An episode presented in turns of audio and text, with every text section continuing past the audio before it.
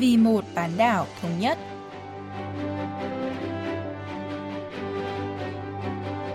Mỹ Linh xin kính chào quý vị và các bạn. Mời quý vị và các bạn theo dõi chuyên mục Vì một bán đảo thống nhất của Đài Phát thanh Quốc tế Hàn Quốc KBS World Radio. Trong phần 1, diễn biến quan hệ liên triều, chúng ta sẽ nghe chi tiết về chiến lược mới trong chính sách Bắc Triều Tiên của chính phủ tân Tổng thống Mỹ Joe Biden. Ở phần tiếp theo, cận cảnh Bắc Triều Tiên, mời các bạn tìm hiểu về ngành ngân hàng tại miền Bắc.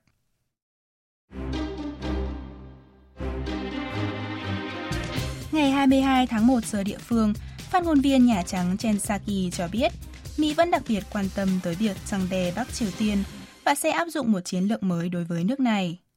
Đây là lần đầu tiên Nhà Trắng sử dụng cụm từ cách tiếp cận mới, ám chỉ rằng chính sách về miền Bắc của chính phủ tân Tổng thống Joe Biden sẽ khác với chính sách của chính phủ cựu Tổng thống Donald Trump. Sau đây, nhà bình luận chính trị Lee Jong-hun sẽ cho chúng ta biết chi tiết hơn về chính sách mới của Washington. 트럼프 대통령은 역시 일괄 타결 방식, 또 탑다운 방식 그런 것을 이제 선호했다라고 본다면 Khác với cách tiếp cận đi từ cấp thượng đỉnh đến cấp chuyên viên của cựu Tổng thống Donald Trump, ông Joe Biden được cho là sẽ chọn cách tiếp cận từng bước của chính quyền cựu Tổng thống Barack Obama. Thay vì áp dụng chính sách ngoại giao chủ nghĩa ưu tiên nước Mỹ của ông Trump, tân Tổng thống Biden chủ trương chú trọng hơn vào hợp tác với các đồng minh. Theo đó, ông Biden rất có thể sẽ áp dụng hình thức đàm phán đa phương, có sự tham gia của các đồng minh, giống như các cuộc đàm phán hạt nhân sáu bên dưới thời ông Obama. Tuy nhiên, vì khả năng thành công thấp, chính phủ mới của Mỹ sẽ không phụ thuộc hoàn toàn vào các cuộc đàm phán đa phương như trước. Thay vào đó, Washington có thể kết hợp cả hai phương thức đàm phán đa phương và song phương.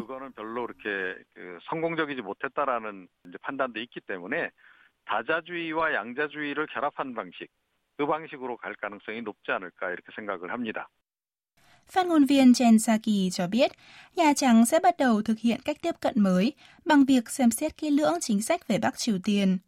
Ngoại trưởng Mỹ Tony Blinken cũng có phát ngôn tương tự. Từ đó, có thể thấy chính quyền mới của Mỹ vẫn chưa đưa ra chiến lược cụ thể nào và có thể mất nhiều tháng để Washington đưa ra định hướng chính sách cụ thể. Tuy nhiên, cũng có ý kiến cho rằng Mỹ sẽ nhanh chóng xác định lập trường và tiến hành xử lý các vấn đề liên quan đến Bắc Triều Tiên càng sớm càng tốt. Theo đó, nếu Bình Nhưỡng có bất kỳ hành động khiêu khích nào trước khi Washington đưa ra chính sách cụ thể, thì quan hệ song phương sẽ đóng băng và khả năng đàm phán sẽ bị hủy. Ông Lee Jong-hun phân tích. 바이든 행정부가 좀 준비된 행정부라는 느낌을 많이 주고 있습니다. 그래서 Tổng thống Joe Biden có vẻ đã có sự chuẩn bị kỹ càng khi lập tức ban hành một số lệnh hành chính ngay sau khi nhậm chức. Do đó, Washington có thể sẽ đưa ra chính sách về Bắc Triều Tiên sớm hơn so với dự kiến. Mỹ đã theo dõi sát sao Đại hội đảng lao động lần thứ 8 và cuộc duyệt binh gần đây của miền Bắc để xem Bình Nhưỡng đưa ra thông điệp gì và trình làng loại vũ khí mới nào. Trong Đại hội đảng, Chủ tịch Ủy ban Quốc vụ Kim Jong-un không công bố thông điệp trực tiếp nhắm vào Mỹ, nhưng ngầm ám chỉ khả năng tham gia đàm phán nếu Bắc Triều Tiên được công nhận là quốc gia có vũ khí hạt nhân. Chính quyền Biden sẽ phân tích kỹ vấn đề này trước khi đối phó với miền Bắc. 그런 얘기를 좀 하고 있기 때문에 바이든 행정부도 그 부분은 충분히 분석을 해서 대응을 할 것으로 이렇게 생각을 합니다. Trong khi đó, cựu đại sứ Mỹ tại Hàn Quốc Song Kim đã được bổ nhiệm làm quyền trợ lý ngoại trưởng phụ trách khu vực Đông Á-Thái Bình Dương thuộc Bộ Ngoại giao Mỹ. Ông đóng vai trò quan trọng trong các cuộc đàm phán hạt nhân miền Bắc dưới thời ông Obama và ông Trump, nên am hiểu sâu sắc về chính sách Bắc Triều Tiên của các đời Tổng thống Mỹ. Quyết định bổ nhiệm này cho thấy chính quyền Tổng thống Biden coi vấn đề hạt nhân Bình Nhưỡng là một vấn đề ngoại giao quan trọng cần được giải quyết khẩn cấp, đồng thời phản ánh việc chính phủ mới của Mỹ sẽ đẩy nhanh quá trình đưa ra chính sách đối với miền Bắc. Ông Lee Jong-hun nhận định.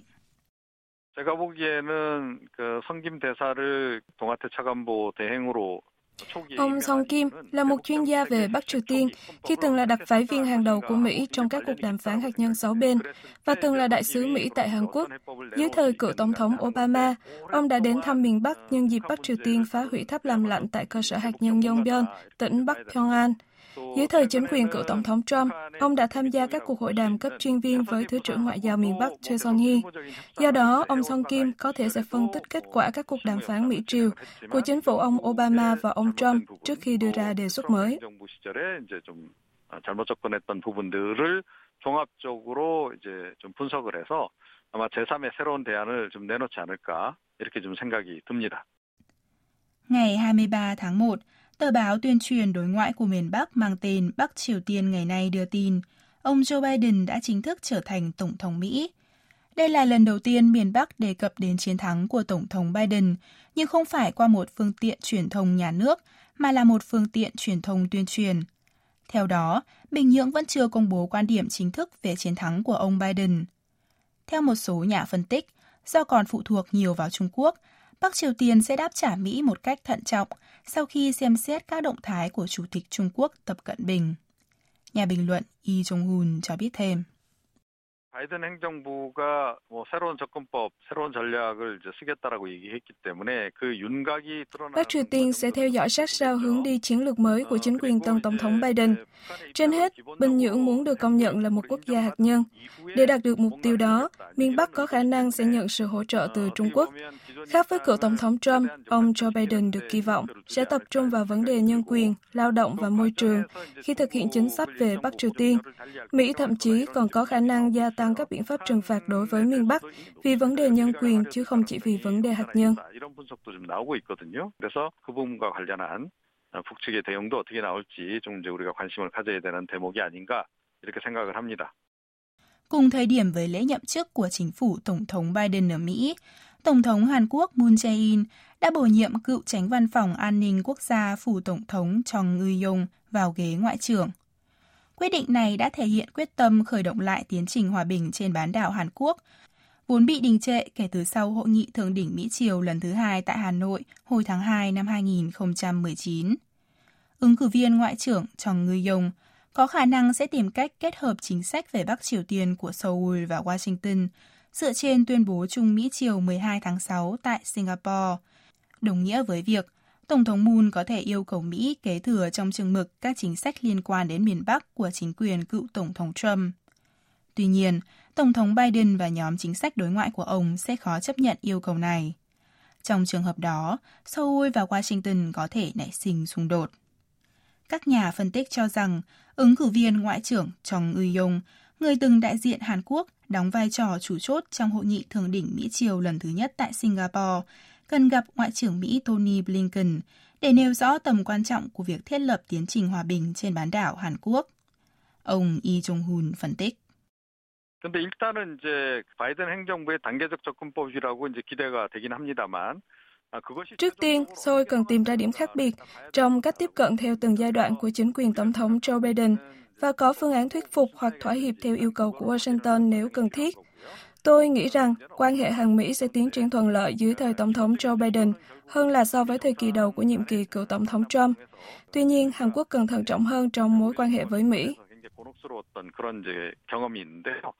그때만큼 그런 상황으로까지 가지는 않을 것이다라고 좀 보는데 다만 좀 더 치밀하지 않으면 안 될 거다 이렇게 생각을 합니다.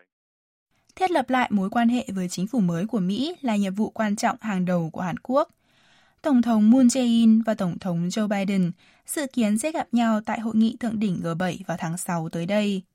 Tuy nhiên, Seoul được cho là đang thúc đẩy một cuộc gặp thượng đỉnh song phương Hàn Mỹ càng sớm càng tốt, bằng phương thức tối ưu nhất có thể, bao gồm cả gặp trực tiếp.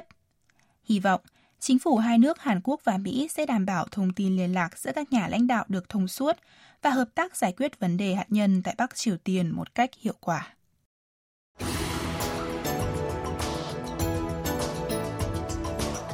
Ngân hàng Trung ương Hàn Quốc BOK một lần nữa đóng bằng lãi suất cơ bản, làm các ngân hàng thương mại ở Hàn Quốc đưa ra mức lãi suất tiền gửi gần bằng 0%, đã khiến một phần lớn tiền gửi và tiền tiết kiệm từ ngân hàng đổ vào thị trường bất động sản hoặc chứng khoán. Để bảo toàn dòng tiền tiết kiệm và giữ chân khách hàng, các ngân hàng trong nước đang cố gắng đưa ra mức lãi suất ưu đãi. Vậy, một nhà nước xã hội chủ nghĩa như Bắc Triều Tiên vận hành các ngân hàng như thế nào? Hôm nay, chúng ta sẽ cùng luật sư Oh Hyun Jung tìm hiểu về các ngân hàng tại miền Bắc. 북한의 은행 하면 일단 조선중앙은행이 대표적인데요.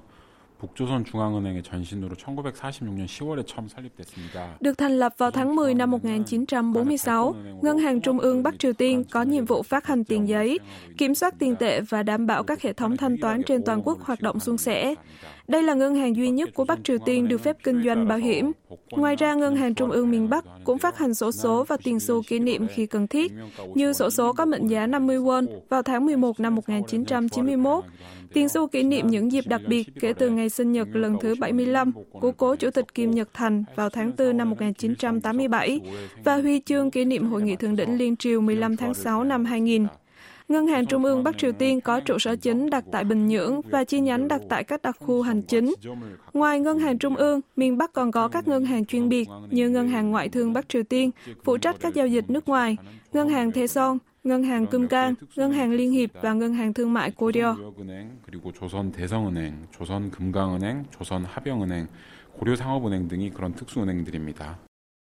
Tại miền Nam, nơi có hệ thống ngân hàng kép, Ngân hàng Trung ương Hàn Quốc BOK có trách nhiệm phát hành và kiểm soát tiền tệ, còn các ngân hàng thương mại cung cấp dịch vụ nhận tiền gửi, cho vay và kinh doanh bảo hiểm.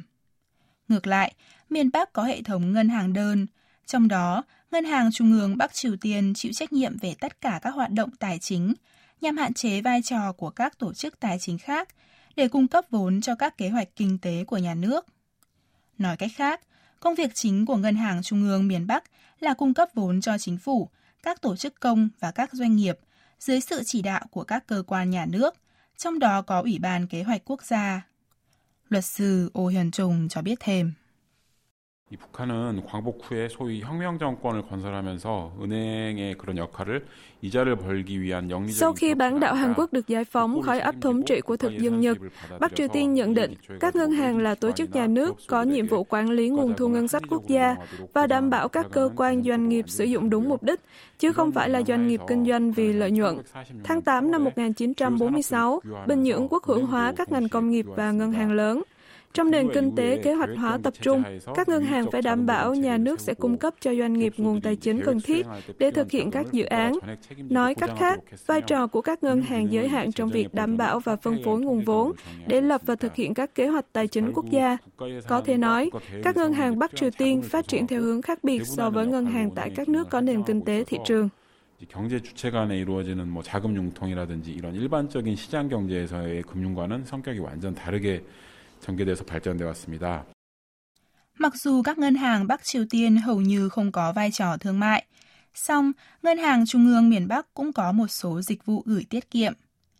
Theo nghiên cứu về hệ thống ngân hàng và tiền tệ miền Bắc do giáo sư Chu Yong-gi thuộc khoa Bắc Triều Tiên học Đại học Korea công bố năm 2015, dịch vụ gửi tiết kiệm tại miền Bắc được chia làm 3 loại, gồm tiết kiệm thông thường, tiết kiệm dự trữ và tiết kiệm đề xuất.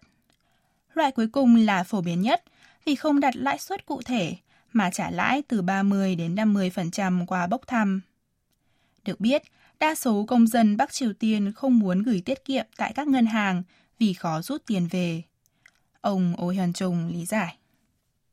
북한 주민들은 돈이 생겨도 은행에 잘 가지를 않습니다. 장롱 깊숙한 곳이나 천장 구석 같은 데 숨겨두는 경우가 많고 은행에 Thay vì gửi tiết kiệm tại ngân hàng, người dân Bắc Triều Tiên cất giữ tiền mặt bằng cách giấu trong tủ quần áo hoặc góc tường.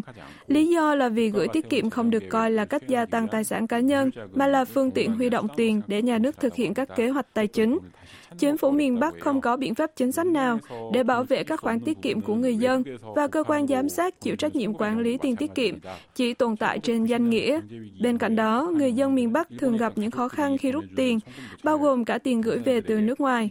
Trong thời kỳ kinh tế cực kỳ khó khăn vào những năm 1990, các ngân hàng Bắc Triều Tiên thậm chí không cho phép người dân rút tiền cho người thân gửi về từ Nhật Bản. Người dân nếu muốn rút tiền từ các ngân hàng phải hối lộ các quan chức hoặc từ bỏ một phần lớn số tiền.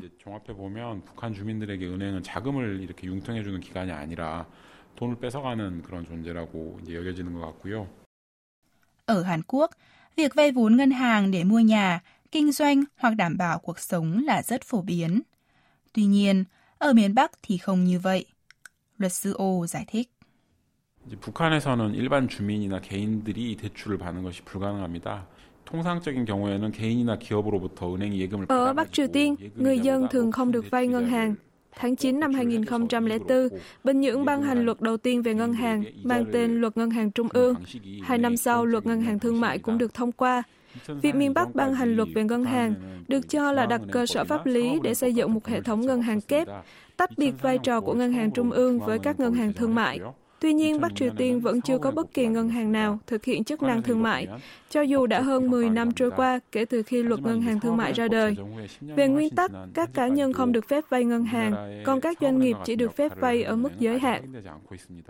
그런데 북한에서는 원칙적으로 개인에 대한 대출이 금지돼 있고 기업소의 대출도 계획된 범위 안에서만 가능하다고 합니다. Các chi nhánh của Ngân hàng Trung ương Bắc Triều Tiên chịu trách nhiệm xử lý hoạt động kinh doanh bảo hiểm. Tuy nhiên, các bộ phận bảo hiểm chỉ tồn tại trên danh nghĩa. Tổ chức tài chính phi ngân hàng mang tên Tổng công ty Bảo hiểm Quốc gia Bắc Triều Tiên có nhiệm vụ phụ trách bảo hiểm tàu biển, đường sắt và ô tô, nhưng quy mô và hiệu suất của công ty này vẫn là ẩn số. Với việc các ngân hàng không có vai trò thương mại, không có gì ngạc nhiên khi thị trường tài chính không chính thức hoặc các nguồn vốn tư nhân khá phát triển tại miền Bắc. Ông Oh Hyun Chung phân tích thêm. 은행이 예금이나 대출 등 제 역할을 못하고 또 1990년대 경제난으로 vào những năm 1990, trong bối cảnh các ngân hàng Bắc Triều Tiên không thể cho gửi và vay tiền, ngân hàng trung ương không thể cung cấp các khoản tiền cần thiết cho các doanh nghiệp do kinh tế khó khăn. Các thương nhân hoặc các nhà tài chính tư nhân giàu có đã xây dựng một mạng lưới các doanh nghiệp nhà nước để cung cấp vốn cho các ngành xây dựng, dịch vụ và sản xuất, hình thành thị trường tài chính tư. Tầng lớp tư nhân giàu có này đóng vai trò là các nhà đầu tư quản lý trong các ngành công nghiệp khác nhau, góp phần phục hồi nền kinh tế miền Bắc. Từ một thị trường có quy mô khá nhỏ vào những năm 1990, thị trường tài chính tư nhân đã trở thành một thị trường chuyên biệt cao, nơi lãi suất được quyết định tùy thuộc vào địa vị xã hội. Trong khi các ngân hàng hoạt động không hiệu quả, tầng lớp này được coi là những người đi đầu các hoạt động thị trường hóa và tư nhân hóa nguồn vốn. 은행이 제 역할을 못하니까 이런 사람들이 북한 시장화나 이렇게 사금융을 이끄는 천병으로 보기도 합니다. Với sự phát triển mạnh mẽ của thị trường tài chính tư nhân, các nhà chức trách Bắc Triều Tiên đang cố gắng cải thiện lĩnh vực tài chính bằng cách tăng cường vai trò thương mại của các ngân hàng. Theo đó, kể từ năm 2015, truyền thông miền Bắc bắt đầu đưa tin về các ngân hàng tại các địa phương. Trong phần cận cảnh Bắc Triều Tiên của số phát sóng tiếp theo, chúng ta sẽ tìm hiểu cách Bình Nhưỡng sử dụng các ngân hàng địa phương để phát triển kinh tế. Mời quý vị và các bạn đón nghe.